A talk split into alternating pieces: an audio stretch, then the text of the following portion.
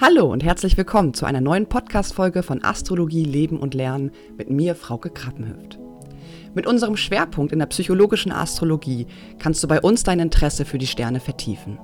Auf lockere Art und Weise befassen wir uns hier mit eher schwierigen Konstellationen und zeigen dir auf, wie sich spannende Erkenntnisse auf einfache Art und Weise im Leben umsetzen lassen. Ja, hallo und herzlich willkommen zu einer neuen Podcast-Folge von Astrologie Leben und Lernen. Heute wieder mit der lieben Martina Misgeiski und wir werden heute das Thema der Finsternisse uns nochmal näher anschauen. Wir werden ja jetzt am 30. bzw. am 16. Ähm, am 30. April und am 16. Mai eine Finsternis erleben auf der Achse Stier und Skorpion. Hallo, liebe Tina, ich grüße dich ganz herzlich. Hallo Frauke, einen wunderschönen guten Morgen. Ja, du hast es ja schon gesagt, wir haben ein ganz besonderes Datum, morgen mit dem 30.04. Ähm, da haben wir so wunderschöne Konstellationen, die finde ich auch diese zu dieser Walpurgisnacht so wundervoll dazu passen. Also jetzt, dass wir Jupiter- und Venus-Konjunktion haben. Dann haben wir ja halt auch noch den Neumond wieder dabei. Aber dann mit einer ähm, partiellen Sonnenfinsternis. Und das ist ja ein spannendes Thema. Und deswegen sind wir so auf die Idee gekommen, über dieses Thema heute mal zu sprechen. Ja, absolut. Ähm, Finsternisse haben ja, sind ja so ein leicht berüchtigtes Thema, beziehungsweise machen vielen Menschen Angst. Und ich glaube, äh, ja, aufgrund dessen haben wir uns ja beide auch dazu entschieden, das Thema nochmal näher zu beleuchten aus äh, auch klassischer astrologischer Sicht. Und ja, zuallererst würde ich gerne nochmal da hinzufügen, dass ähm, ja, Finsternisse sozusagen ein astronomisches Vorkommnis ist, was immer natürlich schon große Aufmerksamkeit auf sich gezogen hat.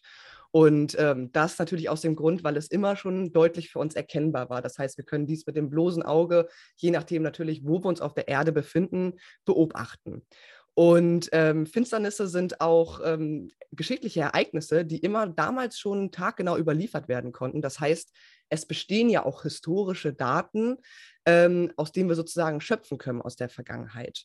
Und ähm, ja, Finsternisse kann man demnach heutzutage natürlich problemlos exakt berechnen mit all den äh, super schönen Software-Möglichkeiten, die wir da haben und stellen natürlich historische Quellen auch für wichtige Anhaltspunkte gewisse Ereignisse dar.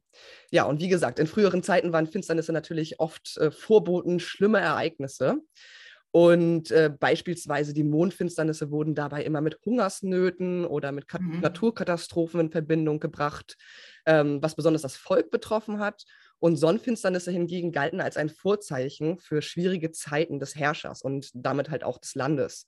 Und was natürlich auch nochmal ganz interessant ist, äh, sich vor Augen zu führen, ist, dass in alten Kulturen, in Babylon oder auch der Maya, ähm, die Priester äh, darum gebeten worden sind, das Eintreten einer Finsternis sozusagen hervorzusagen, damit das Volk diese Ereignisse sozusagen ähm, ja, sozusagen als Vorwarnung des Eintretens ähm, sich vor Augen führen konnte, beziehungsweise ja, es war immer schon ein Thema, was die Menschen wahnsinnig stark äh, beeinflusst hat, beziehungsweise wo, ja, wo viele Emotionen mit verknüpft worden sind.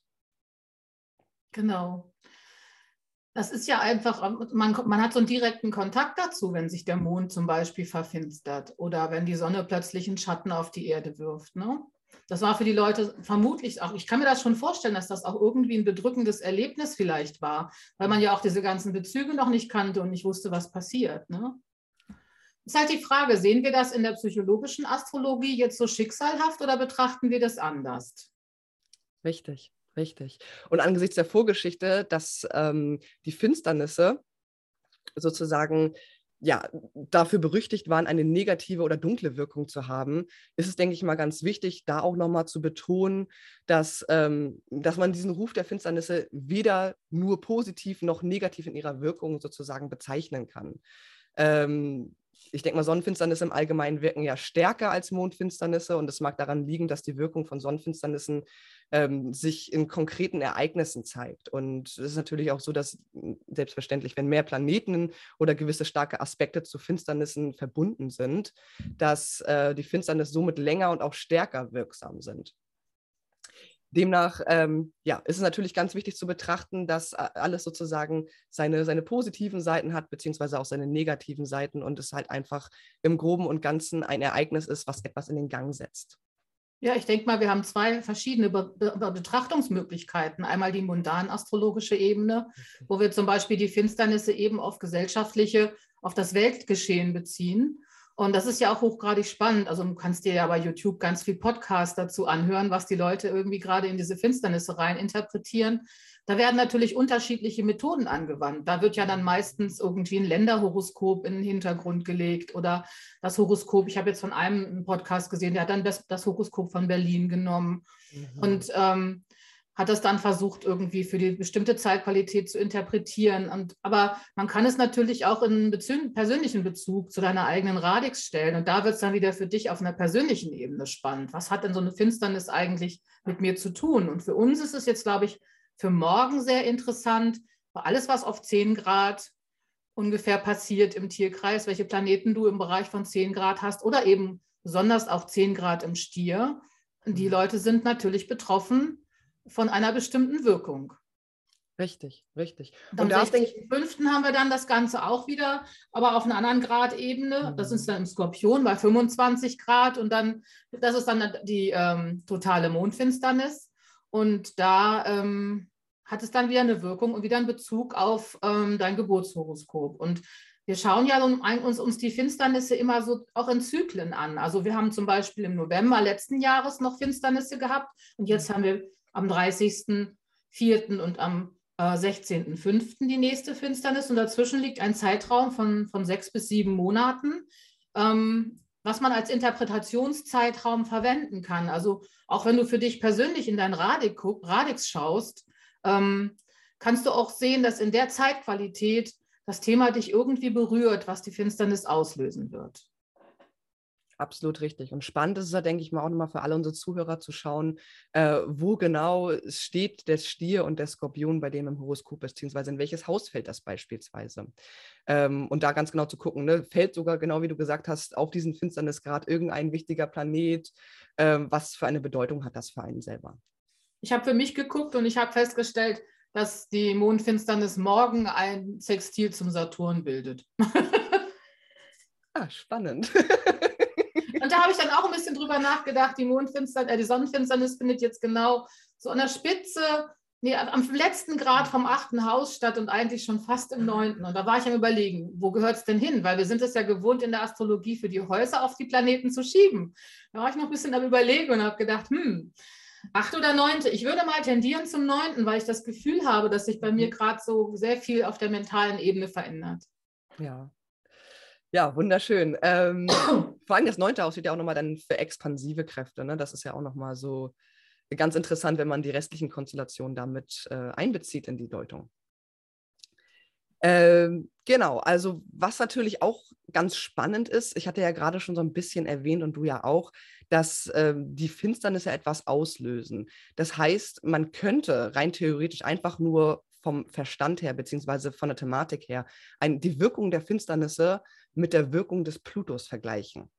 Stimmt, das, das heißt, habe ich auch gehört. Genau, es ist halt, es hat eine wahnsinnig, einfach eine transformative Wirkung. Und ähm, Finsternisse, ähm, wie in der antiken oder auch mittelalterlichen Astrologie, ähm, damals war der Pluto ja noch gar nicht entdeckt. Und es ist ganz spannend oh. eigentlich zu sehen, dass eine Finsternis sozusagen die äh, ja, die symbolische Kraft des Plutos in unserem Horoskop auch nochmal aktiviert. Das heißt, es geht um Transformation, es geht um Veränderung, eventuell auch um Abschlüsse. Und im Gegensatz zu der häufig vertretenen Meinung, dass äh, Finsternisse immer negativ sind, gibt es natürlich auch Untersuchungen, dass Finsternisse in erster Linie sehr kraftvoll, sehr intensiv und wie gesagt sehr transformierend wirken. Und ich finde, das ist auch nochmal was ganz Spannendes, weil der Pluto ja, sage ich mal, was sehr Regeneratives hat, aber natürlich kann es auch sehr zerstörend sein. Natürlich immer ja. sehr interessant, da auch zu gucken, was wird denn, was, was stirbt denn da genau ab? Welcher Teil meiner Persönlichkeit beispielsweise, wenn wir es im Zusammenhang mit dem eigenen Horoskop betrachten? Das haben wir ja jetzt auch eigentlich schon besprochen, das letzte Mal auch mit der, mit der Stier-Skorpion-Achse, ne? dass wir uns Richtig. da ja in dem Bereich von, von Ressourcen befinden, Finanzen, vielleicht auch die Natur selber oder auch die, die Nahrungsmittel. Und wir erleben da ja auch was, was wir uns, etwas, was wir uns nie haben vorstellen können. Wir kriegen gerade unsere großen Ressourcen beschränkt und ähm, müssen uns Gedanken machen, wie wir demnächst unsere Energie finanzieren, wie es mit den Finanzen weitergeht, ob wir noch, also so eine Verknappung im Supermarkt habe ich noch nie erlebt, wie man es jetzt erlebt, ja. dass man da steht, die Regale sind leer, kein ja. Öl, kein Mehl. Und du denkst so, ja, interessant. und also das war, hatten wir ja letztens mal, glaube ich, in einem Podcast schon angesprochen, dass es einfach darum geht, dass wir unsere Werte jetzt verändern. Mhm und äh, dass wir da auch eine Veränderung erfahren werden. Und das hat ja schon so ein bisschen was Schicksalhaftes auch, weil es so, ja, sich über einen Zeitraum entwickelt. Die Finsternisphase jetzt in, den, in dieser, dieser Achse zwischen Stier und Skorpion hält ja noch an. Ich hatte nachgeguckt bis Sommer 2023. Richtig, richtig. Also so lange haben wir mit diesen Themen noch zu tun. Ja, und auch nochmal zum transformativen Aspekt einer Finsternis und der Lebensmittelknappheit, äh, was jetzt gewisse Güter betrifft, finde ich auch ganz interessant. Ich habe mir da einfach vor Augen geführt, okay, es geht jetzt darum, einfach Alternativen zu finden und kreativ genau. zu sein. Ne? So dieses, dieser Aspekt mit Saturn im Wassermann. Ich fange jetzt, also ich habe es vorher eigentlich auch schon gemacht, aber jetzt vermehrt an, einfach mit Kokosöl meine Sachen anzubraten, wenn, wenn Rapsöl beispielsweise äh, knapp wird oder ähm, ja, da einfach äh, innovativ zu sein. Oder wie gesagt, ich backe zum Beispiel mein Brot selber dann mit äh, glutenfreien äh, Mitteln, beispielsweise Körner etc. Und mhm. das ist es halt, ne, dass man auch da in der Zeit nicht anfängt, irgendwie sich davon verrückt machen zu lassen, sondern einfach in der Ruhe bleibt. Das ist ja auch der Stier, erdverbunden bleibt, sieht, welche Ressourcen gibt es denn wirklich und ähm, ja, kreativ ist ähm, da, sage ich mal, auch neue, neue Wege, neue Lösungen und neue Innovation, nein, neue Innovation, aber innovative äh, Vorgänge sozusagen in seinen Alltag zu integrieren. Ja, ganz sicher. Und auch vielleicht sich selbst mal zu überprüfen, was brauche ich eigentlich wirklich. Ja. Das ist ja so und so so ein Thema. Wir haben ja eigentlich viel zu viel. Wo ja, kann ich mich denn eventuell auch noch ein bisschen reduzieren? Und das hat sich ja die letzten Jahre auch schon so deutlich ausgedrückt, dass es so einen Trend zum Minimalismus gibt und so. Ne? Das haben Total. wir ja auch erlebt. Also ich glaube, dieser Wandel, den spüren wir so und so schon, da sind wir schon drin. Ja, absolut, absolut. Und es ist, wie wir ja auch eben gerade schon gesagt haben, so diese Pluto-Auslösung auch im Horoskop, was wir kennen. Ne? Also wenn jetzt der Pluto beispielsweise über die Sonne oder über andere persönliche Planeten läuft, ähm, kann das sowohl natürlich schicksalhafte Tragödien mit sich bringen, aber auch große Erfolgsgeschichten. Und das ist halt immer so eine Thematik, dass ähm, ich finde es hier ganz wichtig, weil ich auch viele Nachrichten bekommen habe bezüglich der Finsternisse, nochmal wirklich zu betonen, dass es halt wirklich ähm, in beide Richtungen gehen kann. Und dass halt alles letztlich irgendwie in Dualität oder Polarität sozusagen auf spiritueller Ebene irgendwo stattfindet. Aber das haben wir ja eigentlich auch mit allen Planetenaspekten, die wir ja. deuten. Sie können immer auf eine positive Art und Weise gelebt werden oder eben auch das Negative nach oben bringen. Und was wir im Endeffekt davon rausholen, obliegt ja zum Teil ja unserer eigenen Persönlichkeit, wie weit wir uns auch entwickelt haben oder ob wir sozusagen uns in diesen negativen Bereichen verorten. Ne? Und ich glaube, so dieses Mondknoten-Thema, das zeigt es halt total schön an, dieses, die kommenden Monate, also die ganzen vergangenen Monate, dass wir einfach ja, jetzt gerade unseren eigenen Umgang mit Ressourcen und solche Dinge oder unseren Werten nochmal überarbeiten und überdenken können. Ne? Absolut. Ne? Absolut. Man muss da natürlich auch sich immer wieder vor Augen führen, beziehungsweise sich einfach daran erinnern, dass die Astrologie eine Sprache sozusagen der mathematischen Wahrscheinlichkeit ist. Das heißt, bei ja. Finsternissen äh, wird sozusagen eine Welle ausgelöst von gegebenen Möglichkeiten, die sich über die nächsten sieben Monate sozusagen manifestieren können. Genau, das ist, das ist nochmal ganz wichtig, glaube ich, zu sagen, es gibt keine Auslösung auf diesen Moment. Ne? Richtig, richtig. Sondern einfach über eine gewisse Zeitqualität hin, höchstwahrscheinlich bis zur, äh, bis zur nächsten Finsternisphase im Oktober, November 2022. Absolut. Ich habe aber auch herausgefunden, das hatte ich bei der Claudia von Schierstedt in ihrem Buch noch gefunden, dass es auch viel längere Zyklen gibt. Also je nachdem, mhm. wie stark jetzt die Finsternis ausfällt, irgendwie.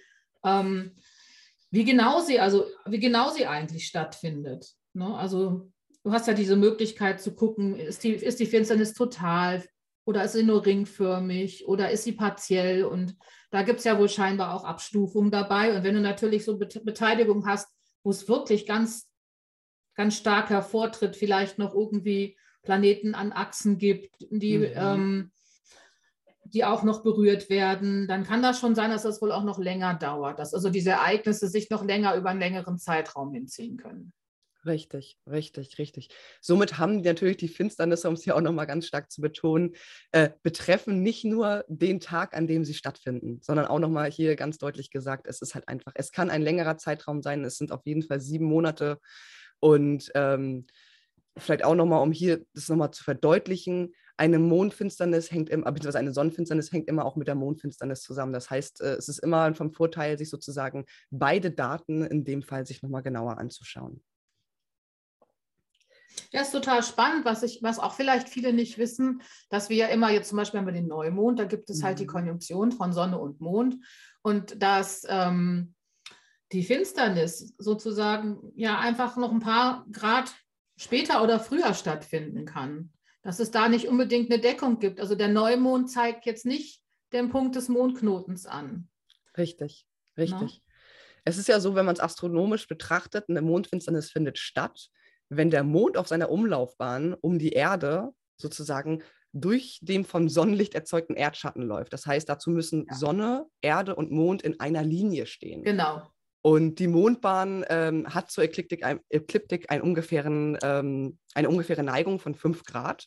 Und diese beiden Schnittpunkte der Not Mondbahn, mit der Ekliptik nennt man die Mondknoten. Und das ist jetzt auch nochmal eine ganz interessante Thematik, wo wir jetzt vielleicht nochmal ganz kurz was erklären können, liebe Tina. Ähm, die Mondknoten finden wir auch alle bei uns im Horoskop äh, karmisch genau. gesehen. Unsere Lebensaufgabe, der nördliche bzw. aufsteigende Mondknoten, äh, südliche Mondknoten bzw. absteigende Mondknoten für unsere Vergangenheit, auch mit den Themen, die wir abschließen dürfen, beziehungsweise wo natürlich auch sich ein starkes Kraftpotenzial und ein Talent ähm, aus sag mal, vorherigen Leben, beziehungsweise ähm, je nachdem, wie man es betrachtet, aber es ist auf jeden Fall eine Qualität, die wir mit ins Leben bringen. Aber der, der Plan bzw. die Aufgabe liegt ja immer darin, sich in die entgegengesetzte Richtung in diesem Leben zu entwickeln. Zu entwickeln, genau, richtig. Finde ich auch ein schönes Thema. Also Mondknoten sind ja bei der astrologischen Deutung so und so immer sehr herausragend. Natürlich, wenn sie noch bestimmte Aspekte dabei haben, aber ich finde auch, es ist für mich immer so das, das Thema, wo komme ich her und wo gehe ich hin? Wo komme ich her? Also ich zeige, ich mache dann mache das sogar in der Richtung auch, dass ich sage, wir können auch manchmal so in, in frühere Leben gucken. Wer war ich früher? Mhm. Wo habe ich früher agiert? Und ähm, der ähm, nördliche Mondknoten zeigt dann halt zu dem Zeitpunkt an, wo ich mich hin entwickeln soll. Und das ist ein Thema, was das ganze Leben dauern kann oder das ganze Leben dauern darf. Es ist nicht etwas, was ich von heute auf morgen irgendwie herausgraben kann oder heraus, herausbuddeln muss, so ungefähr. Absolut. Hat Zeit, ne? Das ist ein Prozess. Absolut, absolut. Also ich kenne es aus meinem eigenen Horoskop bestens und kann es auch gerne hier nochmal teilen. Äh, ich habe den südlichen Mondknoten im siebten Haus, ne? also sozusagen Thema Partnerschaft, dem Gegenüber, alle Menschen, die mir begegnen, in Konjunktion mit meinem eigenen Mond. Das heißt, ich kann mich gut in Menschen hineinfühlen, ich bin sehr nachgiebig, ich äh, bin sehr harmoniesüchtig etc. Und der nördliche Mondknoten steht demnach gegenüber am ersten Haus mhm. im Schützen. Und ähm, da habe ich immer wieder im Leben gemerkt, dass es so wichtig ist, dass ich nicht nur kompromissbereit bin und äh, schaue, was möchten die anderen und mich danach richte, sondern dass ich auch für mich selber entscheide, was möchte ich. Um auch lerne, sozusagen genau. diesen gesunden Ego zu entwickeln. Und genau. Äh, ich muss echt sagen, immer wieder, der Mondknoten oder die Mondknoten-Thematik war einer der allergrößten Lehren, die die Astrologie mir bisher auf meinem Weg äh, gegeben hat, weil ich immer wieder im alltäglichen Leben merke, okay, äh, ne, auf welcher Seite bin ich jetzt gerade? Oder mhm. in welcher Situation ist es besser, ne, gehe ich ins siebte Haus, so sage ich mal rein, rein bildlich vorgestellt, oder gehe ich ins erste Haus? Und ich finde, das ist äh, super, super spannend, auch was für Situationen sich ergeben haben, wenn man zu sehr auf den südlichen Mondknoten fokussiert ist. Mhm. Ja, Genau, bei mir liegen die, Mo der, der, die Mondknotenachse, das neunte und das dritte Haus. Und das finde ich nicht so widersprüchlich eigentlich wie bei dir jetzt zwischen, zwischen, dem, zwischen dem Du ins Ich zu laufen. Ähm, vielleicht, ich habe mir viel Gedanken drüber gemacht. Ähm, der südliche Mondknoten ist bei mir im Schützen und der nördliche ist im Zwilling. Und dann auch noch neuntes, drittes Haus, wo ich immer denke, so, naja, vielleicht vom Alltagsgeplapper dann doch mehr in diese philosophische, vermittelnde Ecke. Ah, Aber ob ja. das so also ich finde es aber nicht so widersprüchlich und nicht so schwer zu vereinbaren. Nö, nee, absolut. Also wie gesagt, es ist natürlich genau wie du sagst, es ist abhängig davon, auf welche Achse stattfindet. Bei mir merke ich es immer ganz stark. Aber ist einmal eine Frage nochmal, ich habe es mir gerade nochmal bildlich vorgestellt. Das heißt, der nördliche steht bei dir im neunten Haus oder im dritten Haus? Im neunten. Im neunten, ja, aber guck mal, das ist doch spannend, ne? Auch so gerade das Thema Spiritualität, die genau. höhere Weltanschauung, Thema Astrologie, das passt ja auch wahnsinnig gut da rein.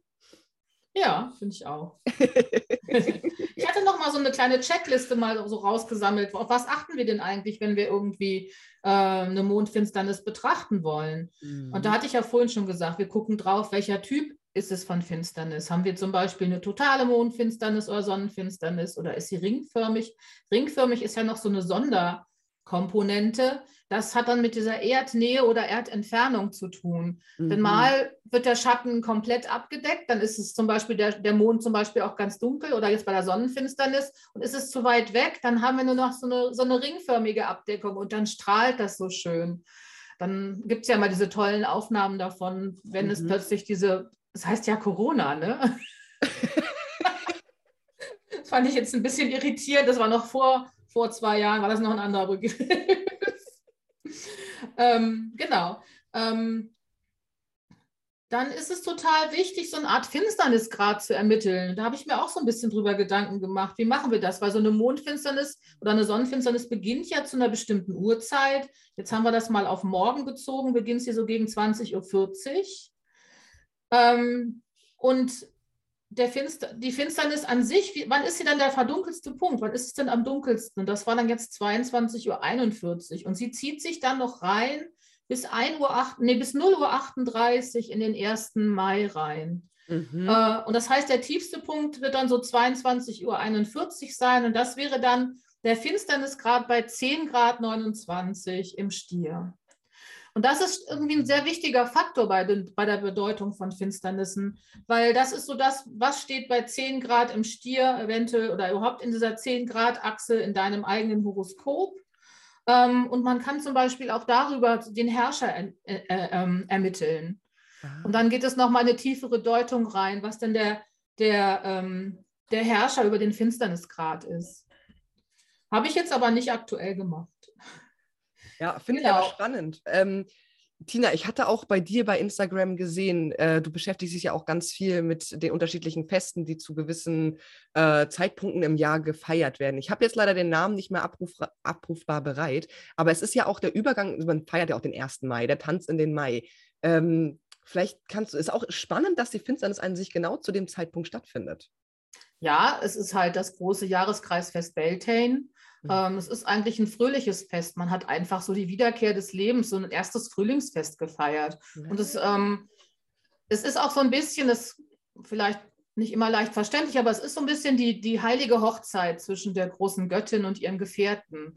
Mhm. Da ist auch die Sexualität mit drin. Also da ist so alles drin. Leidenschaft, mhm. Lebensfreude und im Endeffekt knüpft das an alte Mythologien an. Ähm, wo zum Beispiel, wo zum Beispiel der ähm, Gott nochmal irgendwie auf die Jagd gehen musste und nach der Jagd hat er dann die, die Göttin bekommen und gemeinsam haben sie dann ähm, ja die Fruchtbarkeit zelebriert, dass auch zum Beispiel alle Menschen auf der Welt Nahrung finden und mhm. das war ja für diese alten Naturreligionen viel wichtiger, weil es viel mehr in Kontakt stand mit der Entwicklung der Natur, mit den, mit den Kreisläufen der Natur. Und das passt dieses Mal irgendwie sehr interessant zusammen, weil einfach diese Jupiter-Venus-Geschichte noch dabei ist, wo es ja auch so um dieses, diese erotische Anziehung gehen kann. Ich sage es nicht, dass es das immer nur tut, aber ähm, wo es darum auch gehen kann. Und dann haben wir diese Finsternis da drauf, obwohl ich denke, dass diese Energiequalität, diese Leidenschaft und dieses Wow, das neue Leben ist da und wir feiern und zelebrieren das jetzt mit Feiern und vielleicht früher hat man auch, ist man mit, als, als Paar übers Feuer gesprungen und hat sich eine gute Zukunft gewünscht und so, dass das jetzt auch vielleicht erst nach diesem Finsternisgrad erst greifbar wird. Also, dass wir uns nicht wundern müssen, wenn das vielleicht nicht gleich so spürbar ist, weil wir haben ja noch diese Sonnenfinsternis dazwischen, die diese Energiequalität erstmal noch ein bisschen zurückdimmt. Ja. Und dann wird es wieder frei und ich glaube, dann ist es spürbar und es wird dann am 1. Mai sein. Ja. Und es passt ja auch wahnsinnig gut zur Stierqualität und äh, Skorpionqualität. Genau. Ich meine, klassisch gesehen ist der Herrscher des Skorpions ist der Mars und Herrscherin der, des Stiers ist die Venus. Das ist ja genau dieses Prinzip.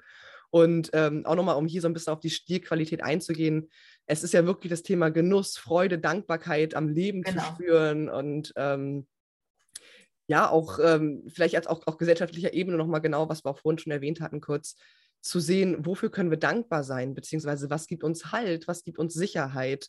Äh, es betrifft natürlich auch das Thema Finanzen, Geld, ähm, gerade durch die Einbindung von Uranus, der, in, ja, der ja sozusagen auch im Stier steht, könnte das natürlich hier auch zu Veränderungsthematiken kommen.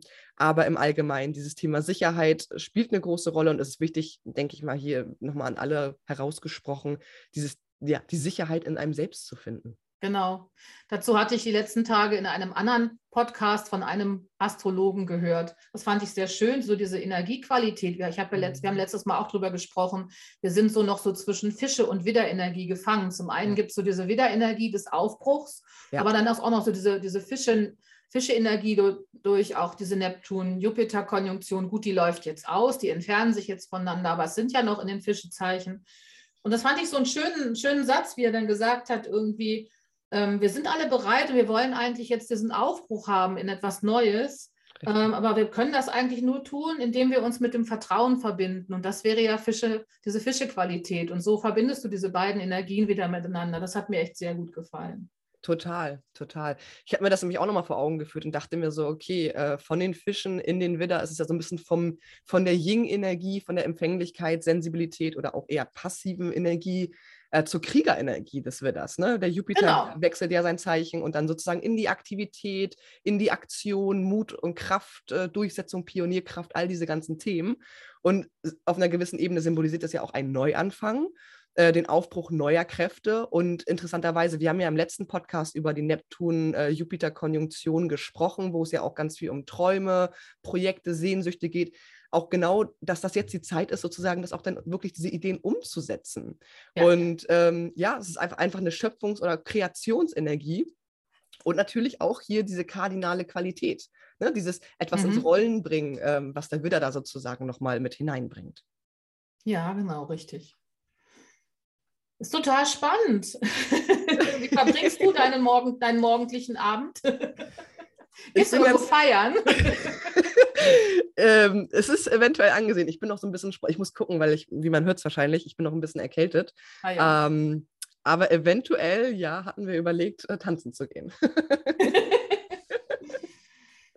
ja.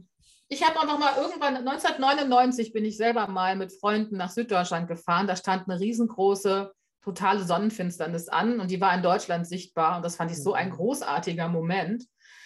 Ähm, ich habe damals schon diese Spezialfolien gab es ja, diese Brillen, die, mit mhm. denen man ja Sonnenfinsternisse betrachten kann und dann gab es solche Folien auch zu kaufen für die Kamera und bewaffnet bin ich dann mit Freunden zusammen runter in den Raum von Stuttgart gefahren, weil man davon ausgehen konnte, dass man da eine gute Sicht drauf hat auf diese totale Finsternis.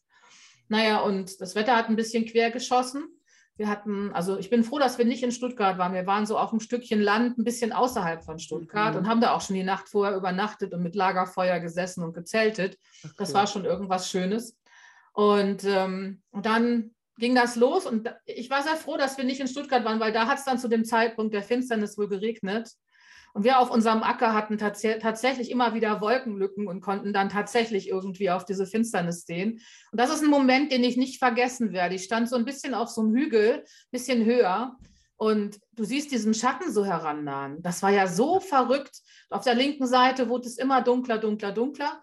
Und alle haben immer gesagt, die Tiere werden still. Ja. Die Pferde legen sich auf die Wiese und so. Nee, das hatte ich nicht. Die Pferde standen da einfach nur rum und dachte, die müssen sich doch jetzt hinlegen. Das haben die nicht gemacht. Ähm, und ich habe ganz viel Fotos gemacht damals, damals natürlich noch mit einer Spiegelreflexkamera. Und mhm. ich bin so ein bisschen jetzt darüber, über das Thema habe ich gedacht, schade, das mottet irgendwo so ein, es liegt irgendwo auf dem Dachboden. Und ich habe mir das ewig nicht mehr angeguckt, diese Fotos, die ich mir mhm. damals gemacht habe. Aber ich weiß, dass es sehr, sehr beeindruckend war. Und da stelle ich mir, da gehe ich auch so an, diese, an, die, an die alten Generationen zurück, die dann da ehrfürchtig stehen und plötzlich huscht dieser Schatten über diese Erde und verfinstert alles. Ja. Und genauso Du weißt ja, dass ich gerne mal nachts irgendwie Sterne gucken gehe. Und ich habe mir auch schon des Öfteren mal eine totale Mondfinsternis angeschaut. Mhm. Wirklich dann auch morgens um vier aufgestanden, mit der Kamera bei sieben Grad irgendwo draußen auf dem Feld gestanden. Das ist beeindruckend, wenn der Mond ja. plötzlich, manchmal wird er rot, ne? manchmal wird er mhm. dunkelrot. Das ist so wahnsinnig, das ist so spannend. Und sich solche Sachen auch anzugucken. Ne? Total. Das ist ganz interessant, dass du jetzt gerade das Thema ansprichst. Ich war 2014 ähm, war ich auf Hawaii und habe tatsächlich mit ein paar Hawaiianern diese Mondfinsternis beobachtet. Das war auch das erste Mal in meinem Leben, dass ich das gesehen habe. Und ähm, da kam bei mir der Kontakt zu diesen ganzen spirituellen Themen zustande. So in Hawaii ist das ist eine gewisse Kultur, wo das, sag ich mal, sehr mhm. stark verankert ist. Und denen auch gesagt, so jetzt wird sich ganz viel ändern und äh, wir kriegen jetzt einen ganz starken Zugang zu unseren Emotionen. Und ich saß da noch damals und dachte mir so, okay, ähm, war dem gegenüber ein bisschen skeptisch, aber diese Erfahrung war halt wirklich so schön, so magisch. Der Mond war komplett orange, rot, pink. Und äh, ja, es war wunderschön aus Hawaii aus, das zu beobachten. Das kann ich mir vorstellen. War der besonders mhm. groß zu sehen? Ja, ja. Ja, das kann ich mir vorstellen. Der, konnte, der, der ist bestimmt groß gewesen. Genau. Hast genau, du davon genau. auch noch Fotos gemacht? Leider nicht, nee, Ach, gar nicht. ja, aber.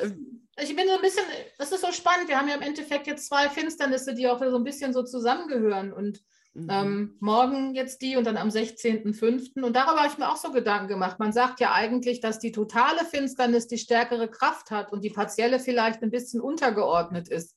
Und die Sonnenfinsternissen allgemein eine stärkere Wirkung haben. Ja. Ähm, und jetzt haben wir aber es genau umgekehrt. Die Sonnenfinsternis ist partiell und die Mondfinsternis, die uns dann am 16. Mai trifft, die ist dann eine totale Mondfinsternis. Und da habe ich mir so ein bisschen Gedanken gemacht, was hat, jetzt die, was hat denn jetzt eigentlich die stärkere Kraft? Ja, also ich denke auch, also wichtig ist halt immer, sich vor Augen zu führen, ne? die Sonne ist unser Bewusstsein. Das heißt, vielleicht ja. nehmen wir die Dinge auch bewusster wahr. Und Mond als Emotion, ich denke mal, das wird eine Zeit sein, wo unsere Emotionen wirklich, wo wir einen wahnsinnig starken Zugang zu unseren Emotionen, zu unseren Gefühlen herstellen können, gerade dadurch, dass es eine, eine, Mondfinsternis ist. Ähm, dann natürlich auch noch eingebunden mit äh, ja, einer gewissen Thematik von Mars und Venus. Äh, ich habe mir dazu auch ein bisschen Gedanken gemacht und habe dann noch mal ein bisschen hineingefühlt und das Interessante ist, der Südknoten äh, symbolisiert ja auch immer sozusagen das Thema Vergangenheit. Also die kollektive Vergangenheit ist im Skorpion. Thema Macht, Kontrolle, ähm, komplexe, gefühlsintensive Energien, Transformation. Also sich auch vielleicht der Giftigkeit äh, in allen Formen sozusagen bewusst zu werden, diese ans Licht zu bringen, gewisse Geheimnisse etc., äh, Verhaltensweisen, die wir vielleicht lange Zeit nicht sehen wollten. Mhm. Ich denke, auch mit der ganzen Fische-Energie geht das so ein bisschen in diese, genau was du vorhin auch schon betont hast, ins Vertrauen kommen, in dieses Urvertrauen und loslassen von dieser, von dieser wahnsinnigen Kontrolle und von diesem wahnsinnigen ja. Sicherheitsbedürfnis, weil letztlich führt es zu nichts. Ja, es wird uns ja am Ende auch ne? gerade so ein bisschen der Boden unter den Füßen weggerissen zum ja. Teil. Also wir ja. müssen uns mit dem Thema ja konfrontieren und richtig. unsere Sicherheit in uns selbst finden. Richtig, richtig. Und man kann sich auch selber für, für einen persönlich nochmal fragen, so, welche Situation in meinem Leben gab es, wo ich äh, sozusagen einfach mit dem Fluss gegangen bin, beziehungsweise einfach vertraut habe, eher mhm. gesagt. Mhm. Und äh, welche Situation gab es in meinem Leben, wo ich wirklich eingegriffen habe und kontrollieren wollte und wissen wollte, wie, ne, was ist jetzt, was wird das Ergebnis dieser Sache sein? Und ich habe es für mich mal reflektiert und habe gemerkt, alle Situationen oder alle Lebenssituationen, wo ich wirklich einfach vertraut habe, haben interessanterweise einen wunderschönen, einen wunderschönen Lauf genommen. Und da, wo ich mhm. unsicher war und versucht habe zu kontrollieren und festzuhalten, ne, so genau. die Skorpionenergie, da habe ich mir meistens äh, meine eigene selbstsabotierenden Muster so stark manifestiert, dass es meistens echt nach hinten losgeht. Ja, und das, ist, das wird mir momentan ganz stark bewusst. Das passt gut, ja auch die Idee, dass die Sonne im Endeffekt jetzt unser Bewusstsein triggert und in, ja. in ungefähr 14 Tagen dann es auf die Gefühlsebene geht. Richtig, richtig. Ja. Und damit Uranus eingebunden. Ne? Das Interessante am Uranus ist ja, er hat das. Das kommt ja auch noch. Genau, er hat das Symbol der Sonne. Das ist ja das Interessante beim Uranus mit dem Pfeil nach oben. Und es geht ja irgendwo auch darum, die Bewusstseinsgrenzen zu sprengen, beziehungsweise auch ne, die, die höhere Verbindung zu verstehen und auch mit plötzlichen Ereignissen und all solchen Themen nochmal konfrontiert zu werden. Und ich denke, dass es auch da, es, es, es fühlt sich für mich einfach auch so an wie eine Art von Bewusstseinswandel, der jetzt nochmal ganz ähm, stark durch die Finsternisse aktiviert. Genau, richtig. Sehe ich auch so. Ja, spannendes Thema. Absolut, absolut. Ähm, ja, und ich find, bin gespannt, was ihr draus macht. Ihr könnt uns ja vielleicht auch mal Kommentare hinterlassen. Kann man, nee, eine Kommentarfunktion haben wir nicht, ne? Nee, aber ansonsten könnt ihr uns gerne über Instagram äh, kontaktieren. Stimmt, da sind wir ja zu finden. Genau, einmal unter Astrologie Leben findet ihr mich und Tina, äh, Tina Misgeisky, richtig? Ja, Tina genau. Misgeisky oder Sternenkessel. Sternkessel, genau, genau. Sternkessel genau. passt auch. Richtig. Genau. Ja, perfekt. Dann, liebe Tina, ich danke dir ganz herzlich für das äh, wunderschöne Gespräch. Es war super spannend, wie immer. ja, dann genieß mal den, den 30. Mai, die Nacht von Beltane, oder man hat das ja auch oft Walpurgisnacht genannt. Ah dann genießt den Abend und das, was dazu kommt. Auf jeden Fall. Dann euch ein wunderschönes Wochenende und vielen Dank fürs Zuhören. Ja, gleichfalls. Tschüss. Falls du dein Interesse an einer Online-Ausbildung in psychologischer Astrologie geweckt haben, kannst du vollkommen unverbindlich unser kostenfreies Probematerial bestellen. Den Link dazu findest du in der Podcast-Beschreibung. Wir wünschen dir auf jeden Fall eine wundervolle Zeit und vielen Dank fürs Zuhören.